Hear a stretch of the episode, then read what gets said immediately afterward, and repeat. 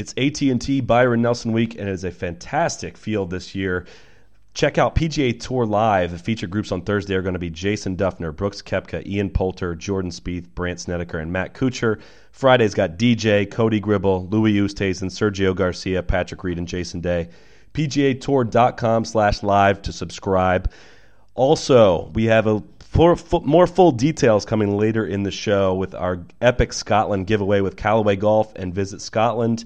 Details on how to enter, the amazing package that's going to come a bit later in the show. Also, check out our website for the full story. For now, let's get to the wrap up of the Players' Championship.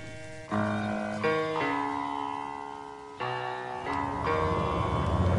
the right club. Be the right club today. Johnny, that's better than most. How about in? That is better than most. Better than most.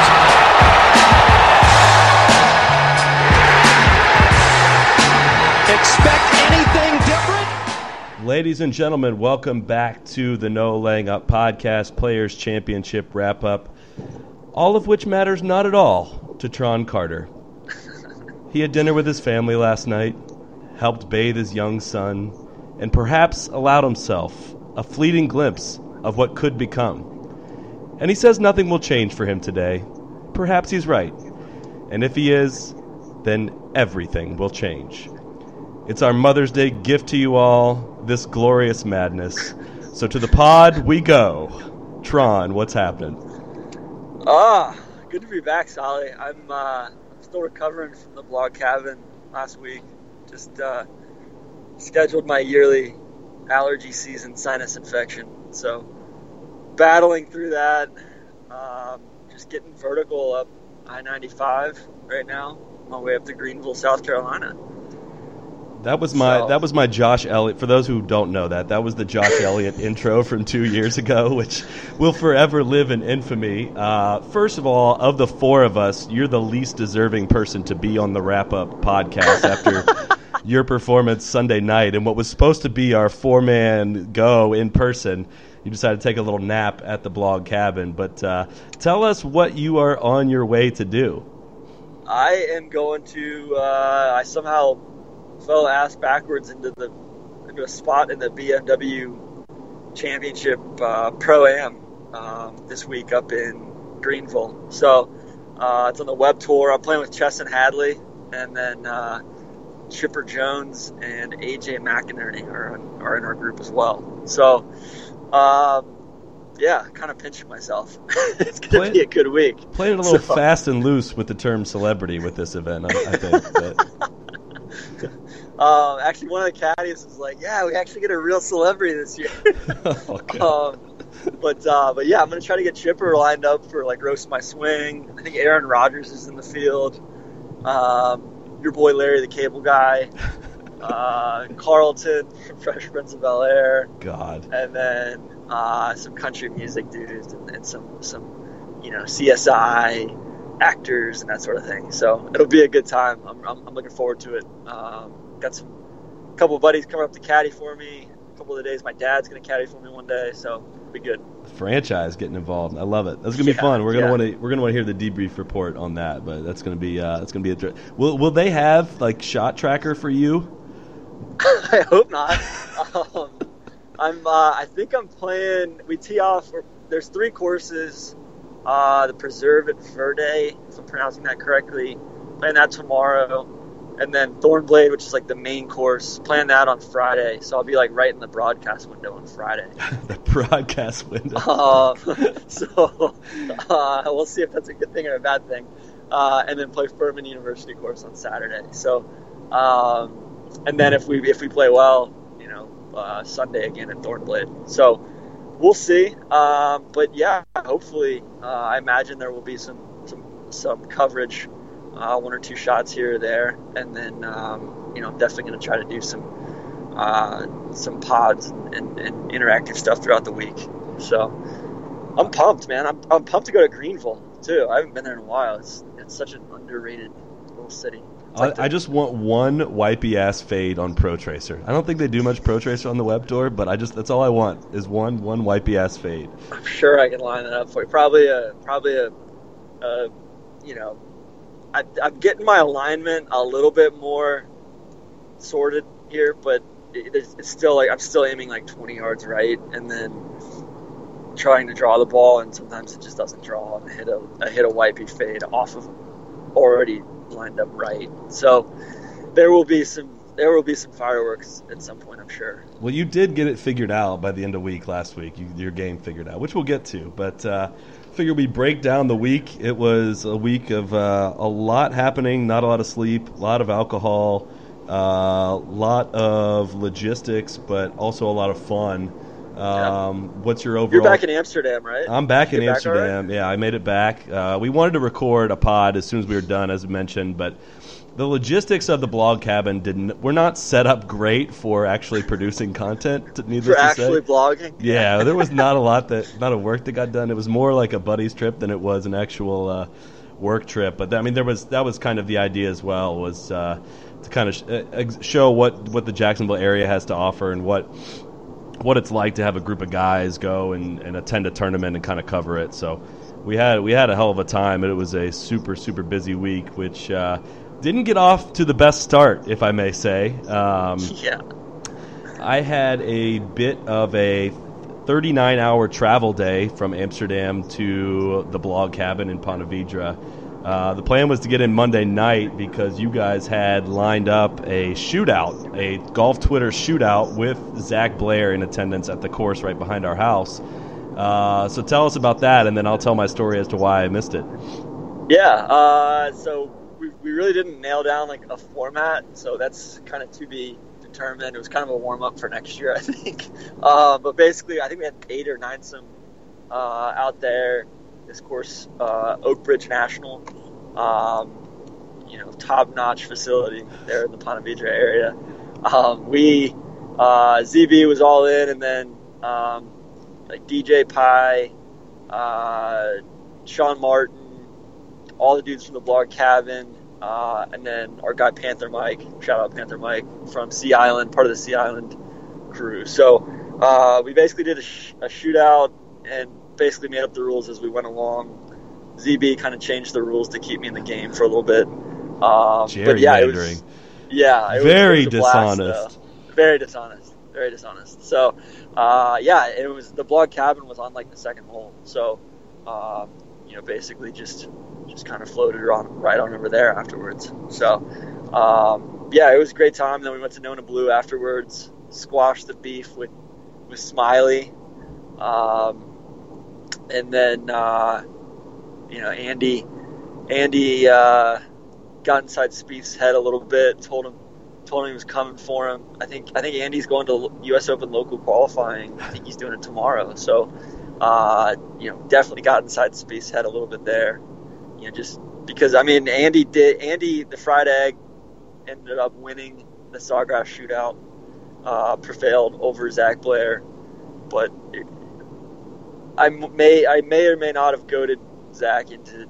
going for it out of a fairway bunker from like 280 with the lip like two feet in front of his ball. I can't believe we didn't get a video of that, but um, but yeah, it was kind of a kind of an asterisk by by Andy's name on the championship trophy, but crooked. Uh, but definitely, I, next year I, I, think we want to get like 20 people in the Sawgrass Shootout. That'd be awesome. Sounds so. sweet. Well, I was sorry to miss it. Um, what happened to me, and I hate, I, I usually hate flight stories in general, people being really dramatic about things that happen. I think this qualifies as an exception. Um, we took off from Amsterdam at 8:30 in the morning, um, and we were over the over the Atlantic Ocean on our way to Atlanta, and a gentleman two seats in front of me, an 88 year old man. Uh, I noticed him when he got on the flight. He had an oxygen uh, had oxygen tube in his nose. Noticed him get on the flight and just kind of thought to myself, "Wow, that is that's quite an old man to be on a transatlantic flight." Uh, he got up to go to the restroom, um, and he never came back to his seat. And I didn't think a lot of it uh, at the time until they flight attendant came over the over the loudspeaker and asked if there was a doctor on board. And before I knew it, I turned around. The doctor was hurrying back to what was uh, so I was like in row 42, so I was almost in the very back of the plane. and they had him laid on the back, uh, kind of where the drink station was and the and the and the lavatories were.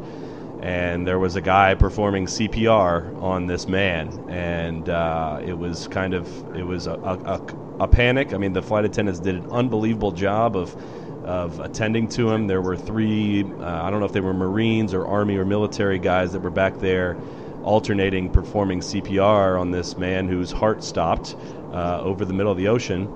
And they spent over an hour trying to resuscitate him.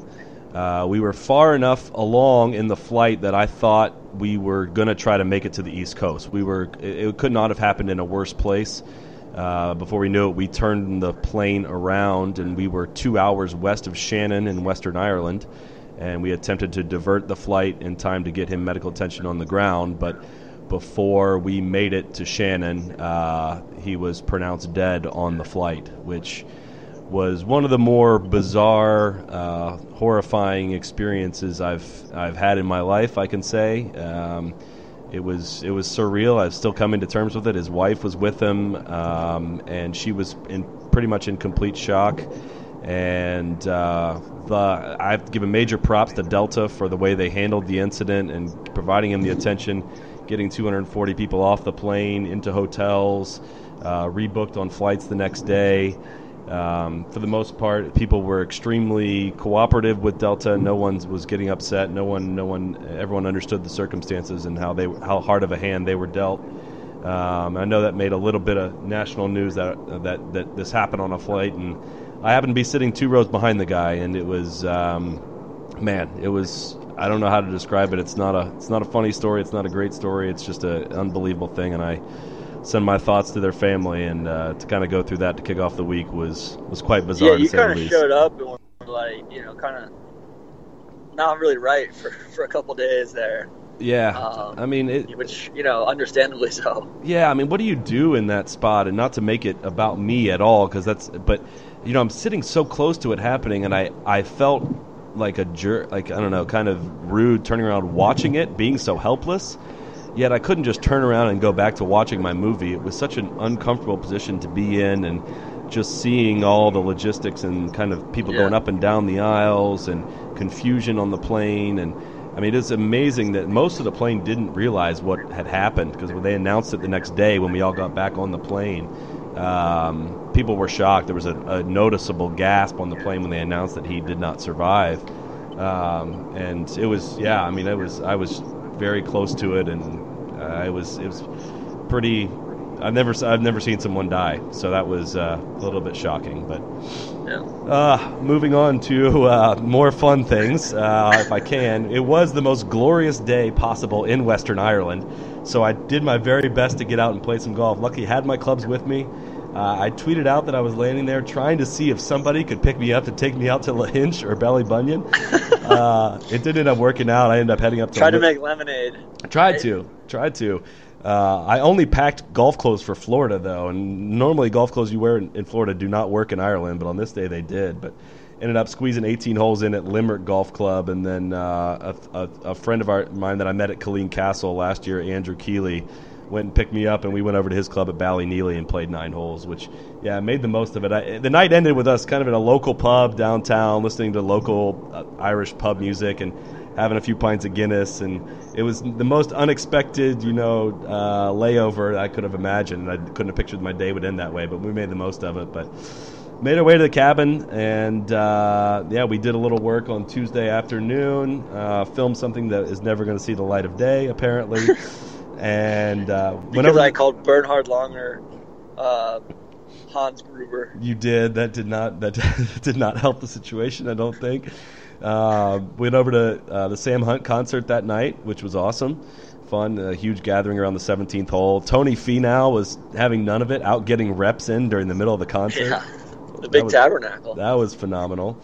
Uh, went to Nona Blue again that night and then went back to the cabin and had a take session that I think went till two or three o'clock in the morning. So these became a nightly tradition in, at the cabin, and uh, there was not a lot of sleep that followed that. Yeah, and then and then I, I, think the highlight for me was Wednesday morning that first timers presser. Well, yeah, because you Um, didn't come back to the cabin at 7 a.m. like you were supposed to when we were told we I had a surprise guest. No, you were not. You were not given misinformation. Fake news. Uh, So I stayed at home most of the night, uh, really all the nights. I live like, you know, four miles away from the log cabin, so I would rather sleep with my wife and and then my bathe my young son each night. Uh, so, uh, uh, so I was I was commuting back and forth to the cabin. I was a I was a commuter resident of the cabin, kind of a bedroom bedroom community. Um, but uh, but yeah, I mean, yeah. So you guys had a had a special guest. 7 a.m. Uh, on, yeah. knocking on our door. We didn't know who was coming. Uh, Bernhard Langer shows up with donuts and uh, and a camera crew, and kind of as a as a as a promotion for him being the seniors senior players champion, which got him into the event. Um, and kind of had his own little personal media day in our backyard at the cabin, a bit of a roundtable discussion, which you guys would have heard on the last podcast. Uh, it was recorded outdoors around a table just on my phone, so it wasn't the best audio quality, but had a really nice time talking to him, kind of unscheduled from our perspective. We didn't know who was coming, we couldn't really prepare, and we uh, really enjoyed out sitting outside talking to him. Then we did head over to the course, and the, the tour had set up like a first timers. Uh, everyone that was playing the players for the first time was kind of had their own like Super Bowl chair there, and people could go up and talk to them. And then they gave us a room that we could go record podcasts and uh, we kind of did. We didn't know who was coming in the door next. It was me, you, and Kyle Porter had a room and just had a recorder going, and we just at the last second, you know, somebody be like, "Oh, so and so's coming in." So again, no prep time. Uh, before we went in there, I felt really bad. I think it was his agent. I forget who it was. Said uh, I when he asked, I thought he said, "Do you guys need? Ca- you guys want cameras?" And I said, "No, no, no." But it turned out he said, "Do you guys want Cameron, like Cameron Smith?" So my reaction to him asking if I wanted Cameron was like, "Oh, no, no, no, not at all." I felt horrible about that because, and we, I was like, "No, no, no, no, we definitely want to talk to Cameron." So Cameron came in. We chatted with him for a while. Then it, I forget what the order of operations was. Was it? Uh, uh, it was Cameron and Mackenzie. Cameron, you know, yeah. So Cameron and then Cameron's agent is Jason Day's agent. Yeah. Too. So he was kind of like He had his know, eye on radar you. lock on me. Yeah. across across the room. Um, but uh, but yeah, he was cool. Um, but yeah, Cameron and then um, Mackenzie Hughes was Mackenzie next. Hughes next. Yeah, he was fantastic. He was phenomenal. a, he was a huge revelation for me this week. Um, you know, I, I think he's got a bright, bright future ahead of him, and I think it just goes to show you too, like going up to this web tour event, it's just all about timing. You know, getting hot at the right time and capitalizing on your opportunities. Because he's a guy like just listening to his story. Uh, Canadian guy went to Kent State.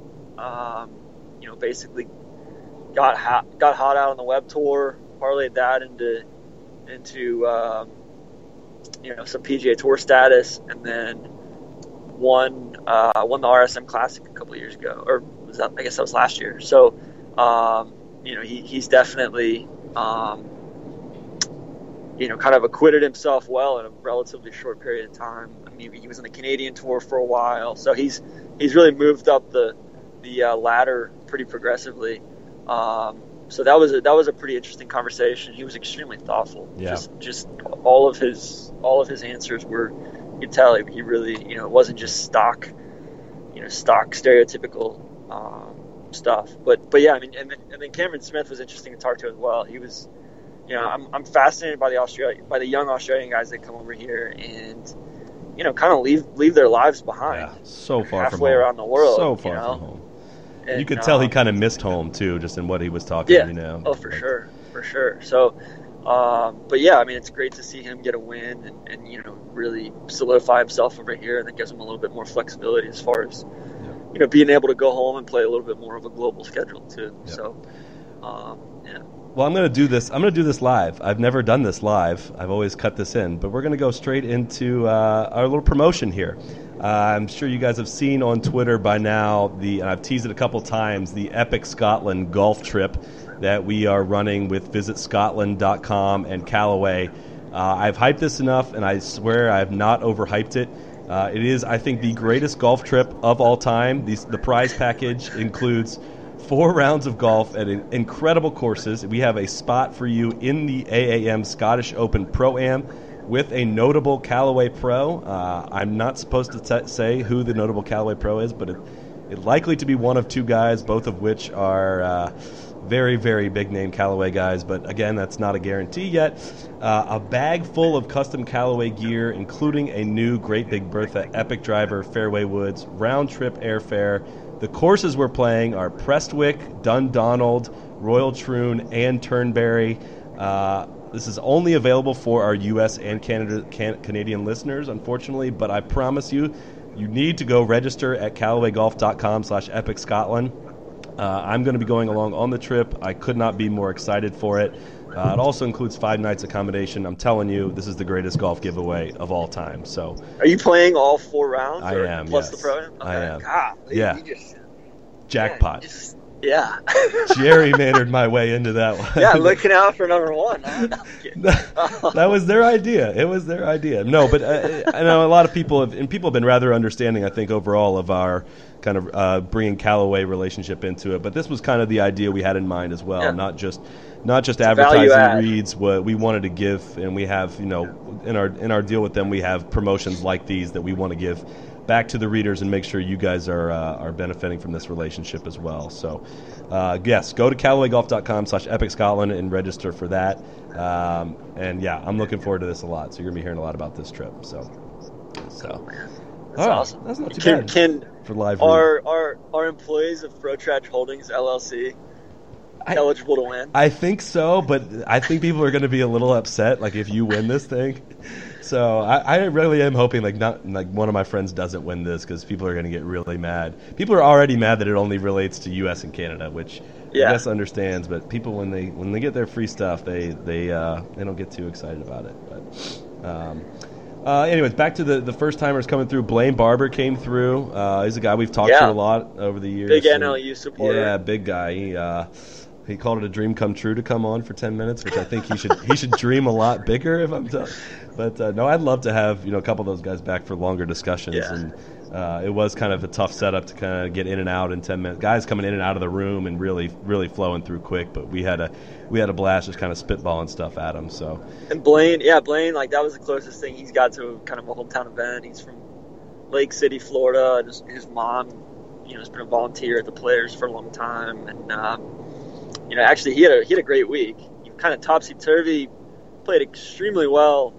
Um, I think Thursday, Friday, and then you know struggled a little bit like on the on his front nine on Saturday, and then um, had a great round on Sunday. So really, you know, I, I think he had a top top 25 finish, um, which just the amount of money oh. with the players, it's insane. Like you finish top 25, it's I mean it's it's it's akin to finishing top 10 anywhere else as far as just the payout and everything, and you know. So, um, but yeah, I mean, so he was he was fantastic. I want to get him on a pod. Just you know, he's in uh, you know full a full pod. Him, him, and all these other guys. I mean, I feel like we lucked out. Right. Um, talked to uh, Michael Kim came in. Yep.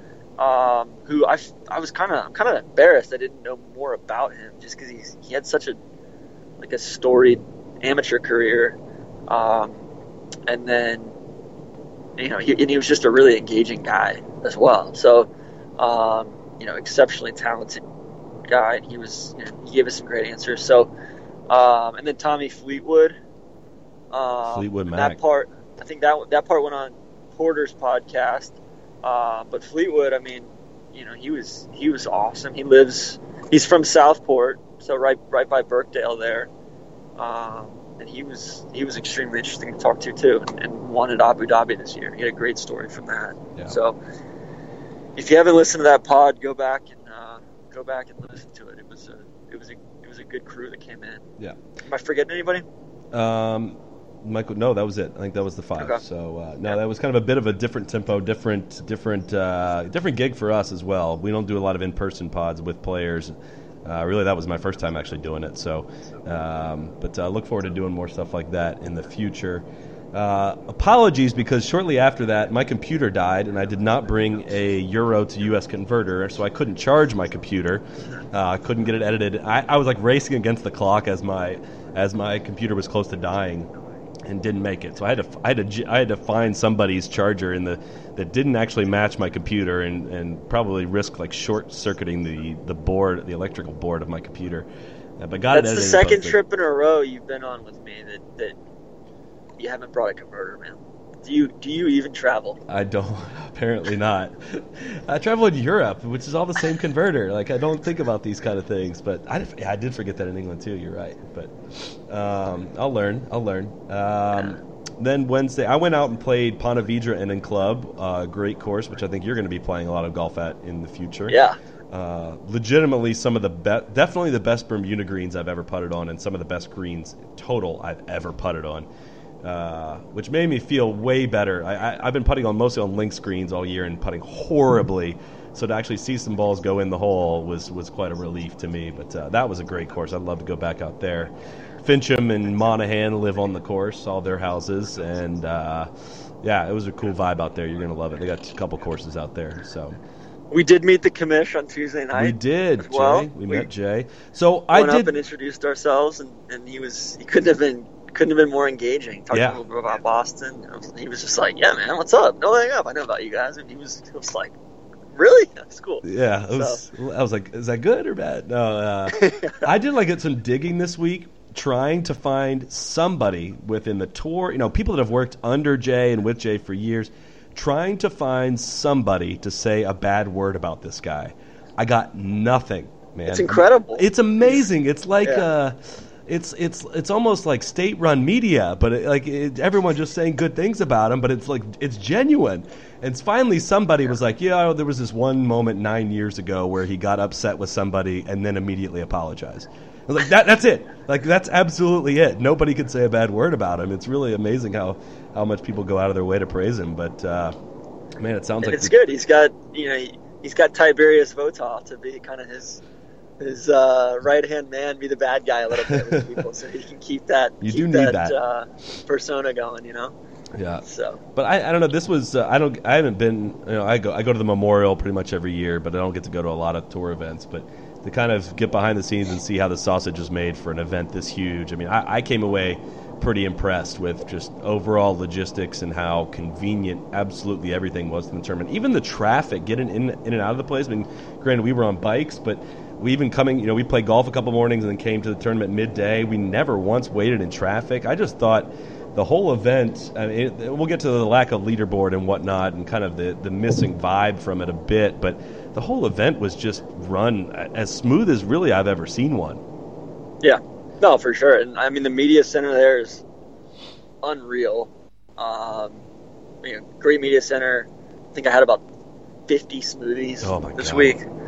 Um, We can't be and we can't be media center guy, guys that just rave about the media No, I know. So, so I'm almost to the point now where in the media center, this was like third or fourth event this year, and I, I'm, I'm getting to the point where I, I think I'm, I think I'm, I, I want to be back on the other side of the ropes and be back imbibing adult beverages with Yeah. the, with the, uh, with the fans. Yeah. You know, um, just just kind of you lose a little bit of of that. Uh, Experience. it turns into a little bit of groupthink. You know, you just like that was that was part of my thing last week. Was like, I, I feel like I had I had low T, I had low takes. um, it's not a productive work environment. Like everyone just kind of gossips and talks in there. You need like a desk like in the corner where you can hide from Yeah. people. But um, that was like I heard Bamberger was there this week, but like.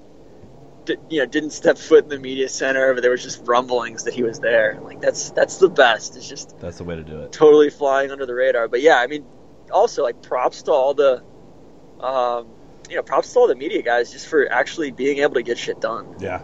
I'm that was you know it's like i i don't think i could ever you know i mean somebody's either walking up to you interrupting you or like you know i wrote a little bit in there and it was it was just like you know you could get no flow going. But um but yeah it was good to meet you know it was pretty much the whole crew there. It was good to meet like i met jim mccabe. He was fantastic. Could have talked to him for hours.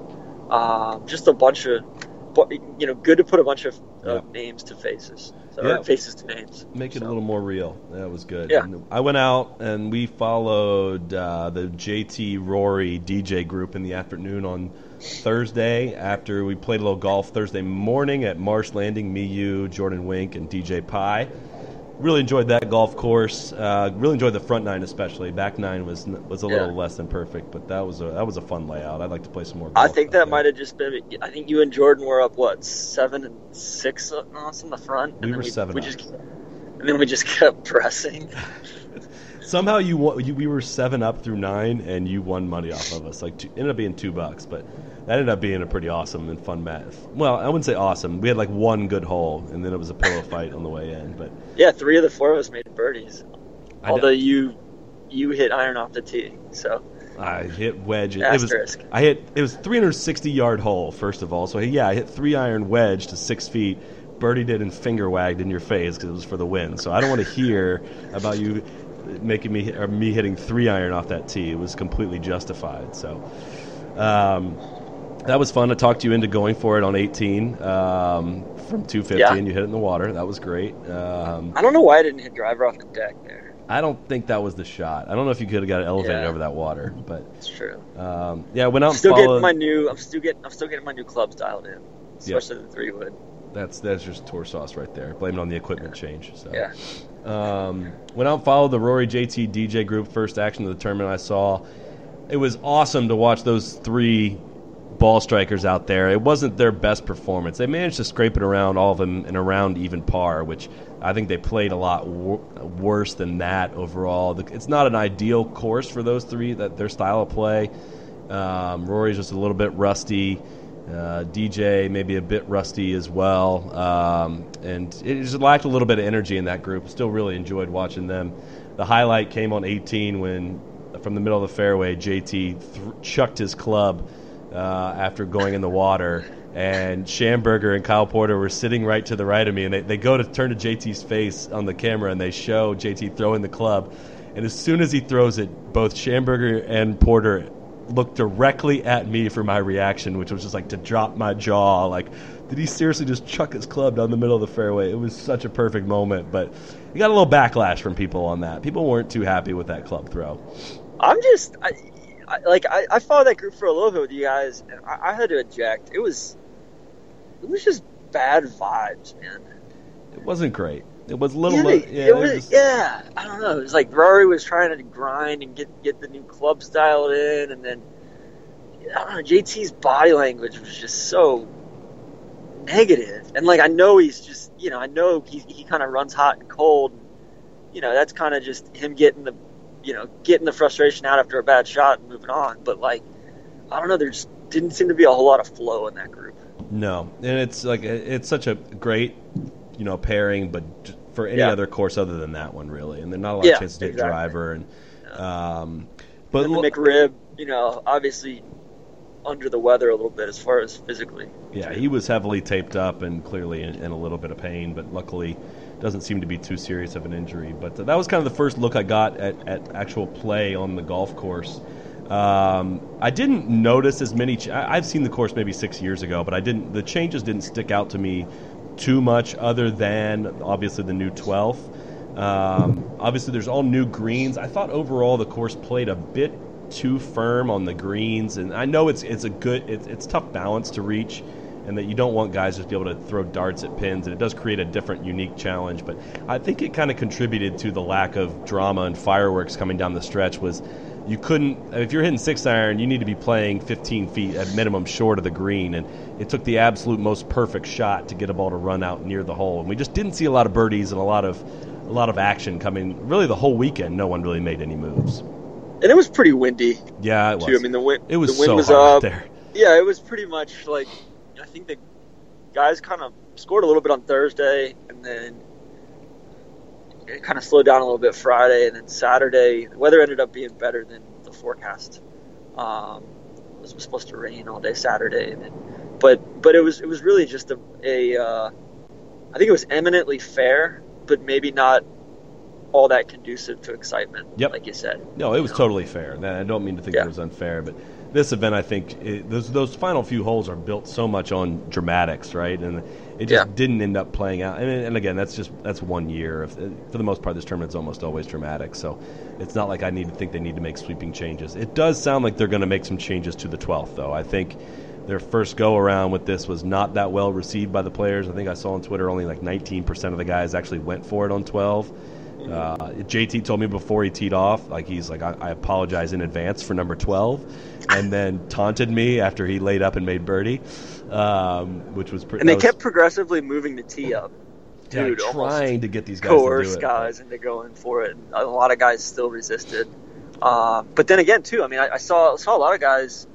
I think like half the groups I saw this week, like one of the guys laid up and ended up hitting in the fairway bunker, Yep. like in every single group. So, I mean, JT made made birdie out of the fairway bunker there um, once. So it, I, I do think that that bunker is way too wide, the fairway bunker, and they could they could add some more strategy um, to the layup and more angles. I mean, I know I sound like Andy uh, and Zac Blair right now, but I, I, I do think there's some there's some changes to be made there, like you said. Yeah. Um, Thursday night, what do we do? I don't even remember. Uh, was it Top Golf night or was that Friday? That was Top Golf night. You're right. Yeah, we went to Top Golf Jacksonville. And no, no, Thursday was Taco Lu, right? Or was that Wednesday? That was Wednesday. No, Wednesday was Taco Okay. Lou. Went to Taco Lu Wednesday night, and then um, we kind of we kind of teetered out on Wednesday night. I think we were. I, I, I got no more than four hours of sleep on any night for this. Yeah. um, Top Golf went Top Golf. That was my first Top Golf experience. You were kind of hating on it going into it. I couldn't be more in. I think it's great. I think it's like going bowling, but with a much more fun sport from my perspective. Uh, playing games, betting, drinking, eating with sports on TV. I don't, I don't, I don't get what more you could want out of it. I'm all for going like an NFL Sunday instead of sitting on the couch, but um, I don't know. It just, uh, yeah, I don't know. I'm kind of, I'm, I'm, I'm kind of a house divided on Top Golf. Like I, I like it more than say going bowling, but at the same time, it's, you know, it, and it's getting more people out playing golf, getting a golf club in their hands. So that's a good thing. Yeah. I, I'm, I'm way in. I thought it was fun. It was hilarious. Club twirls. Some people were really grinding, getting some reps in. I saw DJ really working on his alignment. Uh, no, I thought it was great. I'd love to go back, but uh, The one thing, all right, the one thing that, that gets me about there is it should be like a total kind of testosterone fueled driving distance yeah, bonanza. And the and the range ranges always run out at like 220. yeah, I'll give you that. That's the only thing. That's that probably. They should just need to like some sensors in the net behind to really, t- even if it runs out at 220, to say how far Yeah. it would have gone. But uh, no, I'm in. I'm in. Uh, Friday, I went out in the morning. Follow. I wanted to see Jon Rahm. I followed him for six or seven holes. Uh, he didn't play great. He kind of teetered out after that first round, but uh, I was thoroughly impressed with the ball flight and just. I, I don't know. I pictured him as a low ball hitter just because of how short his backswing is. Dude launches it up in the air and just has this swagger about him and just this personality that I, I, I know I, n- there's no there's no room on the bandwagon left. All the stock's been purchased, but I, I really heard he was a fad. I heard he was a fad as well. But I think he's going to be not just like a superstar in golf. I think he's going to be like a huge personality. I feel like there's so much there, and he's going to be a guy that wears his emotions right on right on the surface, and uh, just kind of has this natural draw to him that I don't think maybe even somebody like Sergio ever really had. Um, I know it's kind of I don't know I don't know what I'm, exactly I'm trying to say other than I was just like drawn to him. And His ball flight is so cool. yeah, it- too. Like it's not it's not low, but it's like it doesn't doesn't balloon either. Like he launches it high off the face, and then it just kind of just keeps going instead of you know kind of that upward peak kind of trage. Like there's not a whole lot of backspin on it. no. Um, it, it's amazing to watch. And that So- club just looks like a little tight club in his hands. I mean, he's just got this. I don't Yeah. know. He's not. He's not fat. I've heard some people kind of say, "Oh, he needs to stay fat to stay good." I don't think he's fat. Like I think he's just like And Adidas isn't doing any favors No. with the stuff that they're putting in It was not good. in the way that it's tailored too. Um, but uh, yeah, and then his his uh, his friend was following him around too. Oh my gosh, that was I, I don't know if that's kosher to say on the podcast, but go ahead. wow, uh, yeah, the the the word on him, you know, last year, a couple years ago, I think I said it on the podcast where uh, one of the guys from another one of the Pac-12 schools. One of the coaches said, "Yeah, like we love Rahm, man. He's just he's like everything that's right with golf. He likes drinking, eating pizza, and Go ahead. chicks with big boobs." There you go. There you go. go ahead. so I don't think anything's changed on that front. Most that. definitely not, from what I gathered and, and walking around with him. But um, I then I spent a little time on 17 the rest of the day, kind of going back. Actually, I spent a little time in the C-suite, if I'm being honest, uh, up in the hospitality tent, kind of with a view of 17 and 16 green, and just kind of. Th- th- there's nothing secret about those holes. Uh, that's my first time experiencing them in person at a tournament, and just that whole scene and vibe is just it, it was awesome. Like I couldn't get enough of it. That 16th green sits so pretty uh, against the water, and the 17th green just in person, it's it looks so small, even though it's I think the biggest green on the golf course. And I could, I mean, we ended up spending a lot of time on that hole, obviously for good reason. And I, you know, it, it's a lot of people talk about 17. It's really hyped, but I, I don't think it's overhyped at all. I think it is honestly the place to be. And it was a little, the attendance was even down a little bit on that hole, and the, the scene wasn't quite what I think it has been in years past. But man, it was it was awesome to spend some time watching guys hit shots out there. The people watching too. Oh, people God. watching is insane. Yeah. Um, but yeah, there were a ton of balls in the water. Oh, I mean, a ton of 69. balls in the water. so it was, yeah, it was it was entertaining uh, all day long. I was amazed how many young people there were in attendance. Uh, Maybe it's just me getting older, but I feel like when I go to the memorial, I feel like it's it's mostly 40 year old people, you know, 35, 40 year old people. I felt like the, the the crowd was mostly made up of people like in their mid 20s. That has to be exactly what the tour is going for. But I just found the whole social scene to be uh, pretty. I don't know. It's pretty. It was it was vibrant, man. I mean, it was it was Yeah. it was pretty spread out too. I feel like in in the past, it's been very concentrated around that 17th but it was basically all over the back nine. I mean, it was uh, it was quite the party out there. Well, it's cool. They've got the you know they got the food trucks and everything over on kind of between 12 TE and 16 or yeah 16 fairway and all that. So they've got all the food trucks and all that hospitality over there too. So I think it's kind of become a little bit more spread out here over the last couple of years uh, as well. But yeah, I mean that's that's as good of a scene as there is in golf when the weather's good. Um, is 17, and then just like there's there's so many underrated shots from the back there. Like I, like I could stand on 15T and watch guys, especially if the wind's funky, watch the guys shape the ball around that corner and see, you know, kind of what they hit there. Um, and then like that second shot into 11, even the layup, like if you lay up on 11, that's like one of the hardest layups I've ever seen. Um, there's just so many. That's the thing. It's like the, the entire course is just there's just shot value galore. There's no throwaway shots out there. I know that's that's a common for a Pete Dye course, but there's really not. There's not like one shot. Maybe like the tee shot at six. Maybe the tee shot really at nine. You can't really gain a ton of advantage unless you really want to go for it. But there's there's so much emphasis on every single shot out there. There's not a there's not a hole where you can just go up and hit you know hit a three iron, four iron, and everyone's going to hit the same shot. I mean, there's there's strategy that goes into every one. I mean, I follow guys that you know Rory's hitting driving iron on a hole, and you know JT's hitting driver on it, and you know it just Yeah. uh, Rose was hit Rose was hitting driver on four, and Rahm was hitting like a four iron or something like that. I mean, it was so much goes into getting around that course. The tee shot on 16 is awesome to watch from behind as well. Yeah. Um, and I, I, and granted, I spent a decent amount of time with the with the privilege of being go, able to go inside the ropes, but there wasn't much of an, a need to because almost everywhere you wanted to see golf, you could see it. It's it wasn't swarms of people or huge crowds to the point where you couldn't get to like an amphitheater or a hill to watch the action. And Yeah, you're never jockeying for, for No. position. no, and, and that's just a, a testament to how well the course is set up, and you know the lines and the bathrooms were never long. I mean, it, the, the logistics of the actual event, it was the best I've seen. I mean, you go to the Memorial Tournament sometimes. There's there's huge beer lines, there's huge bathroom lines. I mean, I don't recall ever having to wait or be obstructed at, at any point, which was which was Yeah. phenomenal. But uh, Um, that- what do you have? and from, anything else from Friday? Because you went and followed Mackenzie Hughes. Was that when you followed Mackenzie Hughes, or was that Thursday? yeah, I, I think a Thursday. That was Thursday. That was. I mean, he was. That was unreal. Like just some of his. He probably th- he threw away a couple shots on the front uh, when when uh, Sarson was following him. But and then I and then I came on board. You know, he kind of steadied the ship.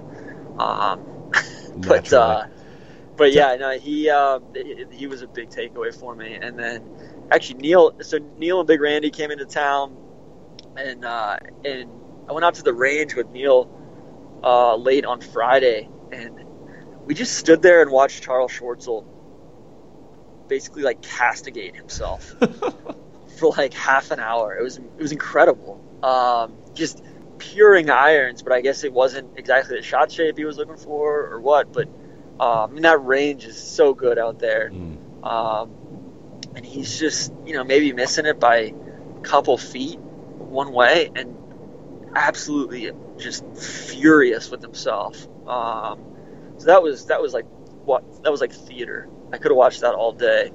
Um, it's just a guy getting deep in his craft. And then, uh, can you explain? We need you to. I should have asked this. We need you to explain your Kuchar stance. Both, uh, both the uh, both the both flip flops. We need both change ups. Um. So yeah. So the the, the initial flip flop on going from, you know, being way out on Kuchar to to being in on Kuchar was uh, yeah, I've heard some really good stories about him of late. He sounds like he's really like exceptionally woke. Uh, I'm actually playing a practice round with Justin Hueber today. He was telling me some stories from Mexico when they played together in that team event that, that the Big Cat was supposed to play in a few years back. Um, and you know, they're not really. I'm not going to blow up his spot, but I'll just say they're like it made me think of Kuchar in a whole different light. Like just an exceptionally cool dude. Um, but you know, and then you know, just stories from other people. So that was kind of the that was kind of the deal there. Um, and then I saw him on Thursday. and, and I was just changed. like, yeah. So I kind of really liked the the idea of Kuchar. I liked him in the in the in the uh, in the macro sense, if you will. Um, you know, and then I and then I saw what he was wearing on on Thursday, and as well as his swing. Uh, and and I was just like, what have I done? Like immediate, like I was like immediately just appalled and, and you know sickened by it. Uh, so I'm back. I'm back out on Kuchar, man. I just can't. I like the idea of Kuchar, but I, I can't get down with it. Like I can't actually watch him. So I will support him in, in theory, but in practice, you know, if I'm out at a tournament, I need to abstain. We need to get you and Cooch on a pod. I think that would be. We need to get the woke version of Cooch that we've all that we've now all heard yeah. about. I mean, I heard some stories yeah. here and there, but again, and you shared some of them this week as well. It's like, all right, I think Cooch is like playing up this whole golly gee. Oh thing. yeah, he's oh, like a method actor. Yeah, you know. Uh, so. Uh, so yeah, we need we need to make that happen. Whatever uh, anybody any of Kuchar's people listening to this, we want to make it happen. We want the people to see the real Cooch. But um, anything else from Friday?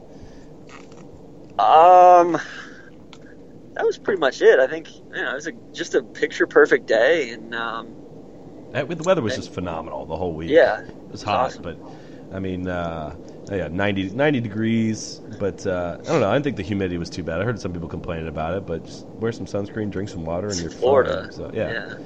So we went out to the Slammer and the Squire on Saturday morning. Um, Gary Player inspired. Uh, was disgusted to see that they actually had hot dogs served at the turn, but uh, had a nice morning out there. I like that. Did some sit ups on the first tee. Did some sit ups. Uh, they do have a bin full of apples on the first tee for you. Uh, for, I'm sure that Mr. Player had something to do with that. Um, I like that course, maybe because it was the only good round I played the whole trip. But uh, we we ducked some weather and had a good good day out there, standing in the Hall of Fame. And they had a uh, great that short par four on the front was awesome. Uh, really like that hole. Which one was uh, that? Maybe six, seven. Well, it was. It was, it was a good like, resort course. Like it was, it was. Yeah, it was like 300, 305. Yeah, it was kind of like what a resort course should be. Yeah. It was more. It was much more interesting than your than your average resort course. And but you know, I, I think the, the the defense of the course was the was really undulating greens they were in, they were in good shape. They're so in really good shape. So yeah, I don't like true. putting on Bermuda, but all four places I played this week, I thought the the, the greens were phenomenal. I, I actually kind of found may have, may have found a little something on the greens, but Dude, you're you're preaching the choir, man. Like my my putting is in shambles. Like I grew up playing bent greens in Atlanta, and then they switched pretty much every course in Atlanta to Bermuda, and I still haven't recovered. Oh, no. It's, it's just it's just messed with me. And then I moved up north and went back to bent in Boston, and like started putting well again. And now I'm back in the south, and I'm back on Bermuda. It's just it's like a horror show. they're to It's be also- it's not Bermuda all week Just for you. all the putting. I, I think so. I would imagine, but Yeah. it's not even all the putting. It's the chipping too. Like That's the hard part. You so can't really putt more- from off the green because the fringe is so grabby. You know, it's not like, uh, and if you're chipping from off the green, the fringe grabs way harder than the greens do, and you you get like really these a lot of these in between shots that you got to figure out. but it's much do. more demanding. Like you, Yeah. you have to really clip it if you, you know, if you're anticipating putting any spin on it or getting any sort of check, you got to really clip it. Yeah, so it, it is. It's more demanding in that regard, which you know makes you better short game wise. Um, but yeah, it's just you know can't play target. You can't play target golf with it. Yeah. So So I went out and followed Kyle Stanley for 12 holes on Saturday afternoon. Uh, there's a bit of a backstory there. Kyle Stanley was like my original JT about five, six years ago, and uh, saw him get to the top, get to the pinnacle of the game. Came like a top 40 player in the world, and you know finished obviously second at the at Torrey Pines and won the Waste Management in 2012. And then since then, it's been a huge struggle for him. See him lose his lose status on the tour to be back playing in the final group Saturday and Sunday at the Players was pretty awesome to watch. He didn't have a lot of left in the tank come Sunday. He hadn't been in that situation in a long time, which is a bit understandable. But we had a blast watching him Sunday, man. He was just firing at every flag imaginable. Porter came out for a little bit, and he was in awe of the flags he was going after. Stuck it to two feet on 17. He birdied the 17th all four days, only the second person ever to do that. Um, it was great to see him. It- the guy still is a a ball striking savant. He's minimum one of the best 15 ball strikers on tour, and when he puts, even average, he's going to contend on the tour. So putting's been a huge struggle for him. He he putted pretty well for the week and had had some good moments. Just a little little lot. Not, he ran out of ran out of whatever was left in the tank. Uh, come Sunday, he missed a putt on 15 footer on 18. would have tied him for second and made him a hell of a lot of money. But uh, it was great to see him get a top five finish. Uh, I'm surprised he didn't Mike Jones you. What's that? Back then they didn't want me. Now how they all on me. You know? I didn't see any of him getting to nine under the first two days, and then he uh, played like three. Then he shows up in the last group and, and, and is just hey, hey, I'm back. no, he he played. He uh, I wasn't at. Uh, yeah, he played opposite of of Rory and JT, so I, I missed out on following him on Thursday, and then he played Friday morning. Uh, do I have that backwards actually? Yeah, maybe I do. I don't know, but I missed him the first two days. But he he played great Saturday. He didn't score great, but he played really well. The condition, like the conditions, the whole week were super tough. I mean, it was uh, you know, just you need to go watch guys play in those wind that kind of conditions the, from those tee boxes to get.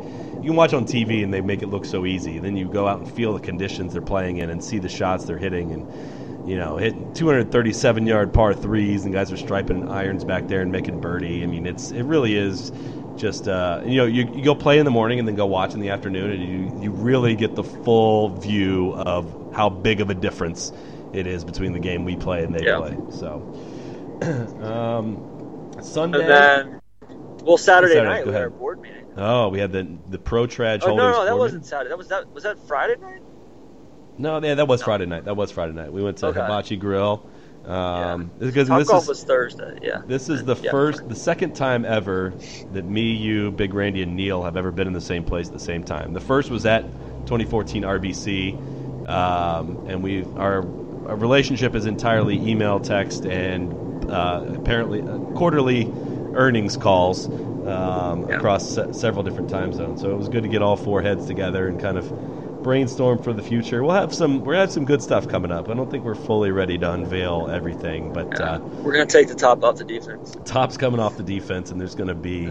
All I can say is there's going to be a lot more content going forward. So, uh, key, stay tuned Yeah. for that. We'll be we'll, more details on that to follow. But Um, it was good to get yeah, the yeah, four of us together. Yeah, Saturday I didn't even get out to the to the tournament. I had to go up to a wedding. Uh, a buddy of mine got married up in Amelia Island, so I was up there after our golf, and then um, you know, drove back early the next day. And then we played Atlantic Beach Country Club. Sunday morning. Oh baby. Yeah, that was site the morning. of the the canceled Web Tour Championship last year, Web Tour Championship this year, pending any hurricanes or anything like that. Um, that place was awesome. That was a beautiful Sunday morning. We absolutely loved that place. Getting the, the seal of approval too from the architecture nerd Andy was it made it even that much more enjoyable. Watching him geek out over some of those holes. Yeah. Really a small piece of land and uh, fitting 18 holes into. Some holes that are a bit. I'm sure they'd love to make longer if they could, but uh, uh, just an inherently fair design with with a ton of shot values out there and no uh, like a, no throwaway shots as we previously mentioned on on Yeah. Sawgrass. But uh, love a couple funky holes on the front, but like just the, the finishing stretch is insanely entertaining. Like that's gonna be like like if there's any sort of drama or you know if the leaderboard's tight at all coming down the stretch at the Web Tour Championship, it's gonna be lit. Yep.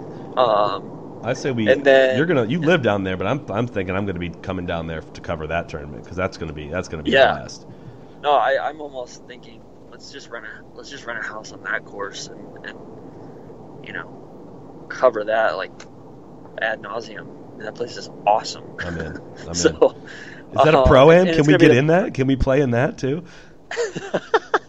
Uh, well, you know what? I'm gonna try to. I'm gonna try to do a little. I think Rafael Campos is in the field this week. Try to parlay my, you know, akin to what he he, he did um, here the last this couple of months. I'm gonna try to parlay my my pro am spot into an actual spot. Just found my game and, and really you know try to get him the Web Tour Championship. Just you know basically start start Monday qualifying into. Uh, into actual web tour events. You use the Chase Yeah. Kepka exe- Chase Koepka exemption Exactly. and get in. If you top, finish top five this week, get into next week event. Next week's event. Exactly. Um, So- Yeah, we enjoyed Sunday morning. That was great, and then went back out to the course. I followed Stanley Group, the Stanley Group for the first nine holes. Did not go well. JB Holmes shot 84. Kyle shot 75, um, and then Si Woo Kim ended up winning it in the group ahead of them. Um, we we spent most Man, of the I want to get down with J- JB, but man, you know, the number of practice swings he takes. It's not good. Oh, oh my god, I was like, like I had to eject from that group. Went over to 17 and just I'm He, out. he almost killed someone. Can we talk about that? Yeah, that lady took it took it in stride too. She was taking selfies with people on the way out. we go up and running down the side of her head. he goes way left on eight, hit a woman in the head, and it, it was they spent like ten minutes giving her medical attention and whatnot. But yeah, she did soak up her time in her time in the sun. But uh, for all we know, hopefully she's all right. But I think that rattled him a little bit because yeah, he came he shot 84 Yeah. with four birdies, which is which is just special. yeah, amazing. And then we sat on Um, 17 for most of the afternoon, just kind of waiting for something to happen, and nothing really did. We missed Cabrera Bello's double, uh, sorry, albatross. We were there. We were there. we just couldn't see it. I did see his club go into the water. I could see that from there. And then he made stepped up and went after the Sunday pin and made a deuce on 17, uh, which was which was pretty phenomenal way to get through that stretch. But and I think the most impressive thing was he rinsed his ball on 18, still made par. yeah, seriously, and like that's incredible. yeah. Um, so yeah, he, he got up and down from like 204, I think, on 18. So that was that was cool. But yeah, I mean, talk to me a little bit about the leaderboard. Um, Well, we we What'd missed we. I mean, yeah, it was not good. Um, pretty much for the tour's flagship event, their worst case scenario. I think. I'm sure there are a lot of people in there pulling for Poulter or some, uh, at least a, name player to win this event. Not that, um, I, and I, I typically don't enjoy, you know, when people come on, you know, armchair guys like us go on and trash the winner. That's not at all what I'm trying to say. I'm talking from their perspective, their flagship event a player that doesn't speak English to win it is probably the, their worst case scenario. Again, not to say at all that Si Woo Kim didn't deserve to win. He was phenomenal scrambling. I think he only hit eight greens or something on Sunday. yeah, Um, which is crazy too, because he's. I, I mean, I think he's been working through some swing changes and stuff. Um, the story, like Randy was telling me a story from. He was talking to, I think Chris Baker, web web tour guy, who was at dinner the other night with like Streb and Guthrie, and Chris Baker and Justin Hueber, and they were, and Chris Baker was like, he was saying he played with Si Woo Kim. I don't know if it was last year, a couple years ago, and Si Woo Kim was like, Chris, you have swing coach? And he was like, Yeah, man, I've got a swing coach. And he was like, Oh, I need swing coach. Like, and um, so I guess he got Sean Foley. He got himself a swing coach. So he's been working through some stuff. But I, I think that's kind of a, a maybe a misplaced narrative because that guy's like the fact that he only hit that many greens this week, um, in that his swing is just so damn pure. Oh God. You know, like he's he's a really he's actually normally he's a really good ball striker. So um, that should portend some some good finishes for him if his short game and everything around the greens has gotten up to snuff. Um, you know, he's probably he's got a bright future ahead of him. So the tee ball he hit on 18, man. I mean, so he's sitting Oh, on that stones. tee up two. yeah, um, with just Poulter ahead of him and 18 not a birdie hole. I, we didn't know that Poulter. Or you went ahead and maybe you saw Poulter shank. I missed the whole thing, which I, so I didn't see the actual shank, but like I, we were walking up 18, and all of a sudden, like see Poulter over on the right, and it was a little bit further up than he would have hit his drive. I was like, you know what the hell happened? Somebody was like, dude, he shanked it, and I had like five text messages, and he, you know, they're just moving everybody back and everything. And I mean, to Poulter's credit, he hit a really solid third shot in there. Fourth because he had to Uh, take a drop. Oh, did he ever take an unplayable? Yeah, he made bogey. He got that up and down for bogey. Wow. Shit, that's even more impressive. Supposedly Oh. Johnny um, was killing him on his drop too, but I missed all of this. And that's the thing when you're when you're.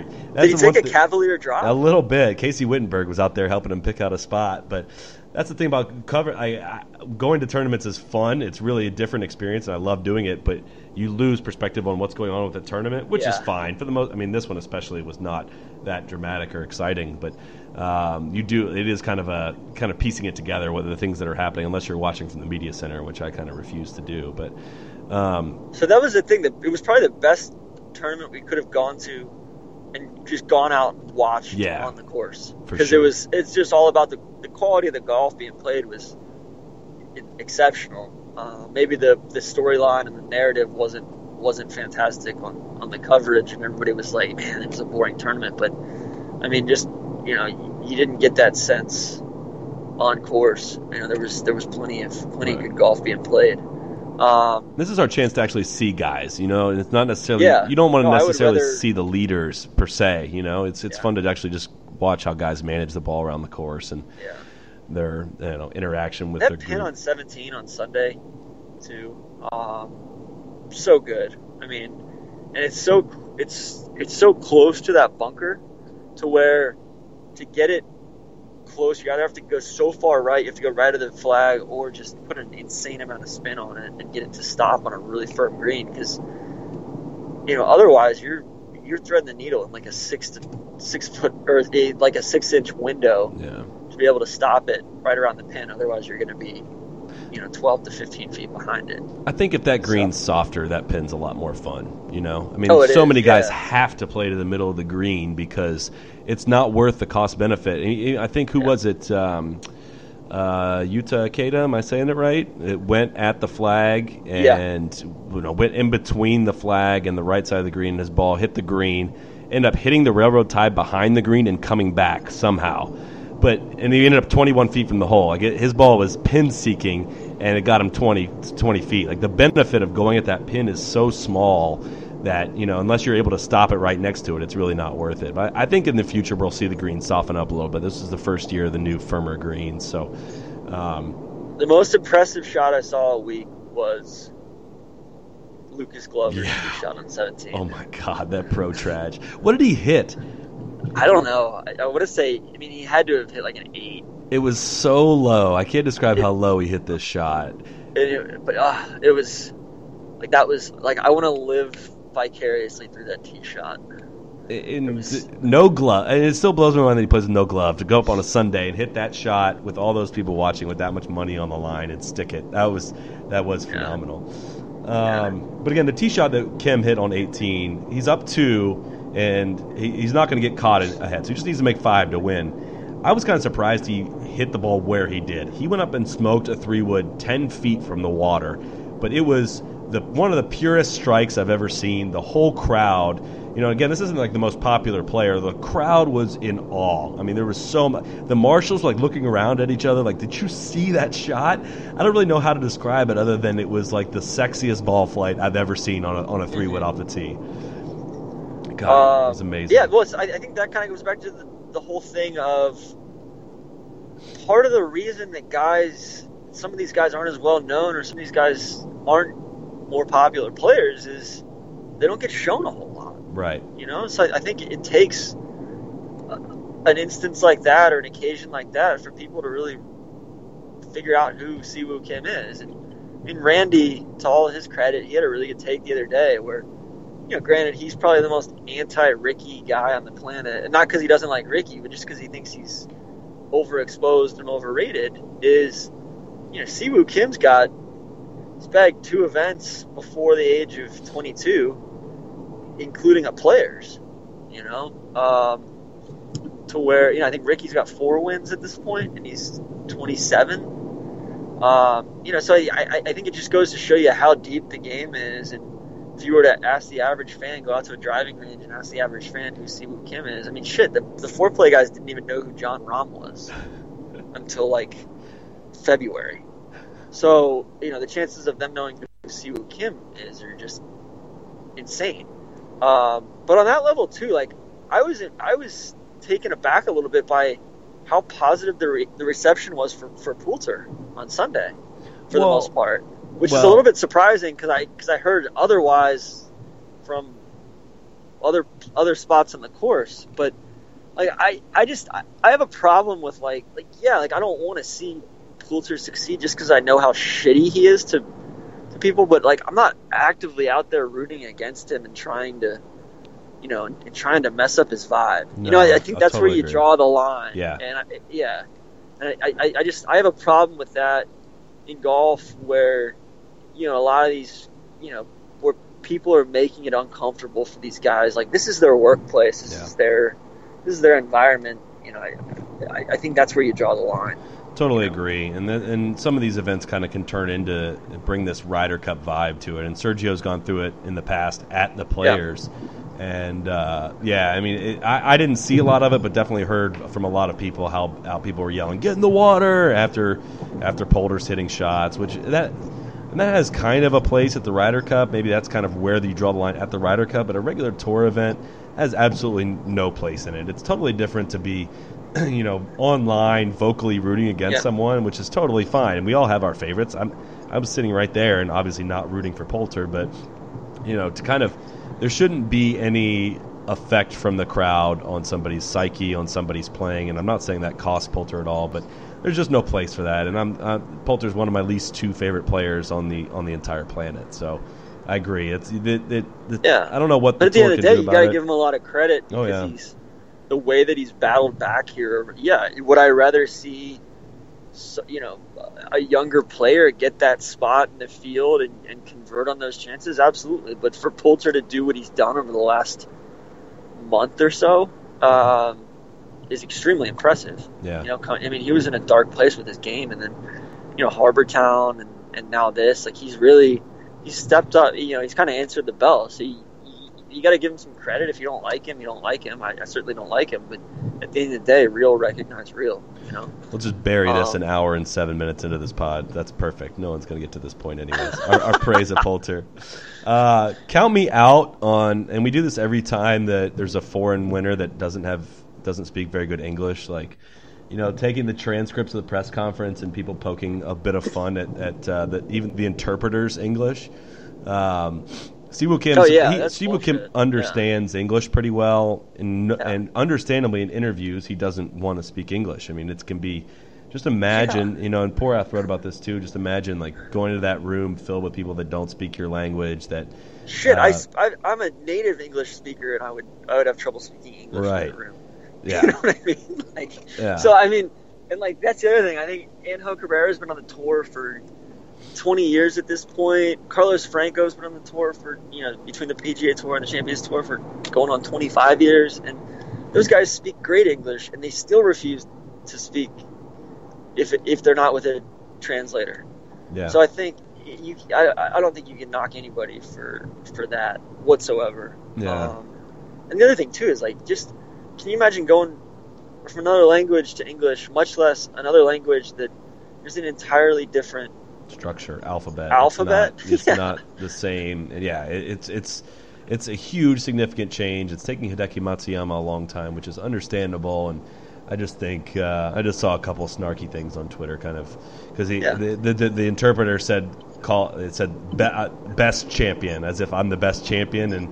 I was just like, "Come on, man! Like, uh, we knew that that's not what was meant, and you just can't take things that, that literally." But that's a that's a small gripe I had. But um, overall, man, it was just kind of uh, pretty phenomenal event. Um, again, I've been spoiled growing up to going to the Memorial as a kid, but this this ranks way, right up there with the Memorial as far as uh, fun I've had at a tournament. Kind of get see a little bit more behind the scenes of how the sausage is made, and uh, got to meet a lot of the people that run run the communications and whatnot for the tour, and kind of see their idea for the future on how the tour is going to go. And I, I just walked away extremely encouraged with uh, both appreciative of the, our relationship with them and their you know kind of having us having us there and, and accepting uh, the way we do things and the way they see the future. I think uh, Yeah. obvious- Reflecting back on it, you kind of think of the tour as this, you know, vanilla corporate entity, and really, there's there's real people behind it, and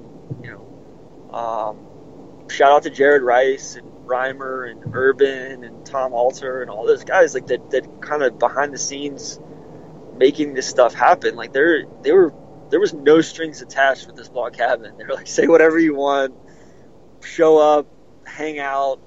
You know, we had probably 30 cases of Mich Ultra um, at the blog cabin. We had, you know, a bunch of Grey Goose vodka. Like, we, it was like, there was no strings attached. There was no asks on their part. It was like, hey, man, like, just, just show up and have a good time. And, and, you know, the tournament will speak for itself. And that was more or less what happened. Um, you know, and, and I think, you know, probably the best, best part for me was just being able to sit around with like KVV and Porter and Sarson and Ballengee and all those guys and just, you know, being able to sit around the pool at the blog cabin and just workshop some takes. Um, it's too bad that we couldn't record that conversation because that was just one of the best golf conversations I've ever had. I think, but in no way could any part of that ever see the light of day. yeah.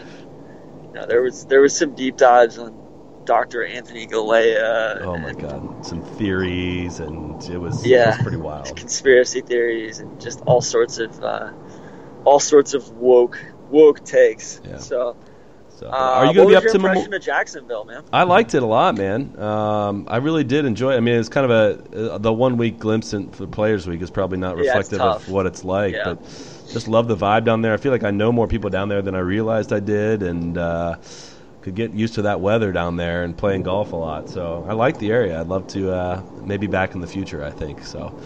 Um, are you going to come up for Memorial? Uh, TBD. I may. I've kind of had to readjust my schedule with this this uh, this this BMW Pro Am thing. Um, You sound like so- a, 'cause I a was- player that like uh, unexpectedly won an event that has to change their schedule around. yeah, yeah. I, I've got all these new exemptions and everything, and uh, yeah, um, yeah. I, I think I may, I may take a flyer on Memorial just because I've been been a couple times. There have been probably half a dozen times now, um, and I want to do. Uh, I don't like. I was. I, I had to cancel. I was supposed to take a trip out to, out to Nebraska, play at Dismal and Ballyneal and a couple other courses out there. Um, I have to, I've had to take a rain check on that one just because my vacation's starting. To, I'm kind of trying to pace myself on my vacation days the rest of the year um, with my real job. Um, but I think I definitely want to do President's Cup. Um, Yes. I know we were talking to the tour about doing some stuff around that. Um, so I think President's Cup's a definite, and then um, like like we said, I want to get deep into some of these web tour events too. Um, kind of going back, like that, that's why I'm so psyched about this week. Is there's so many guys like this is.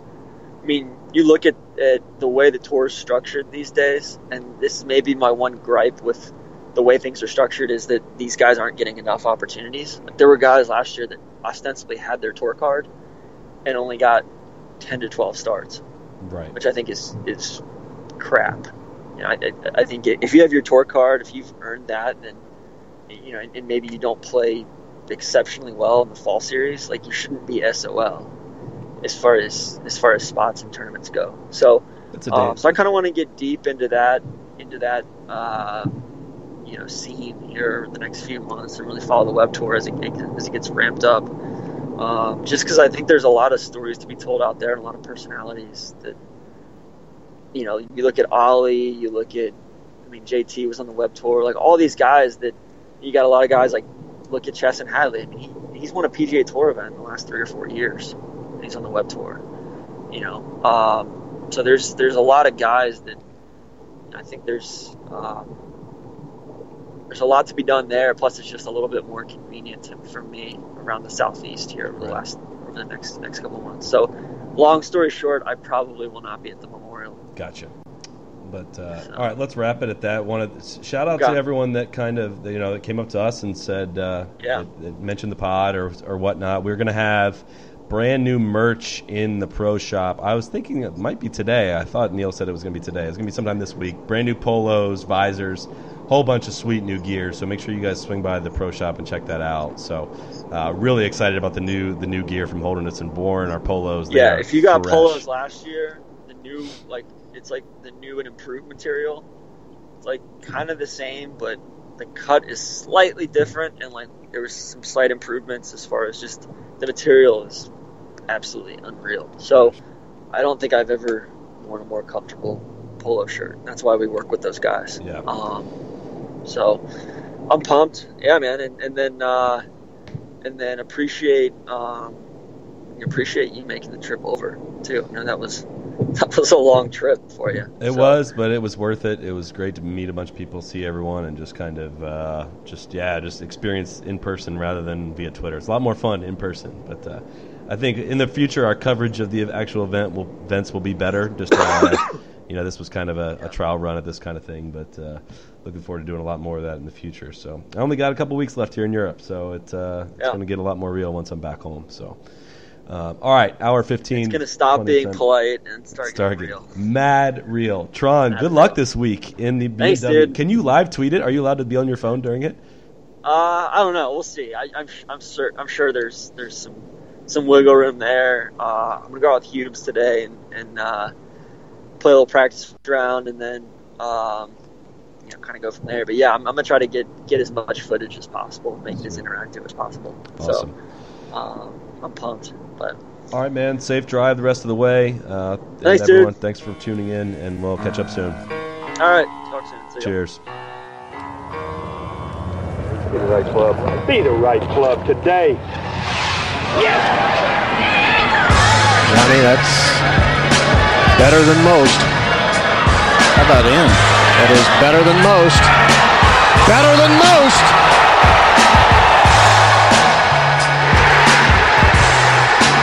Expect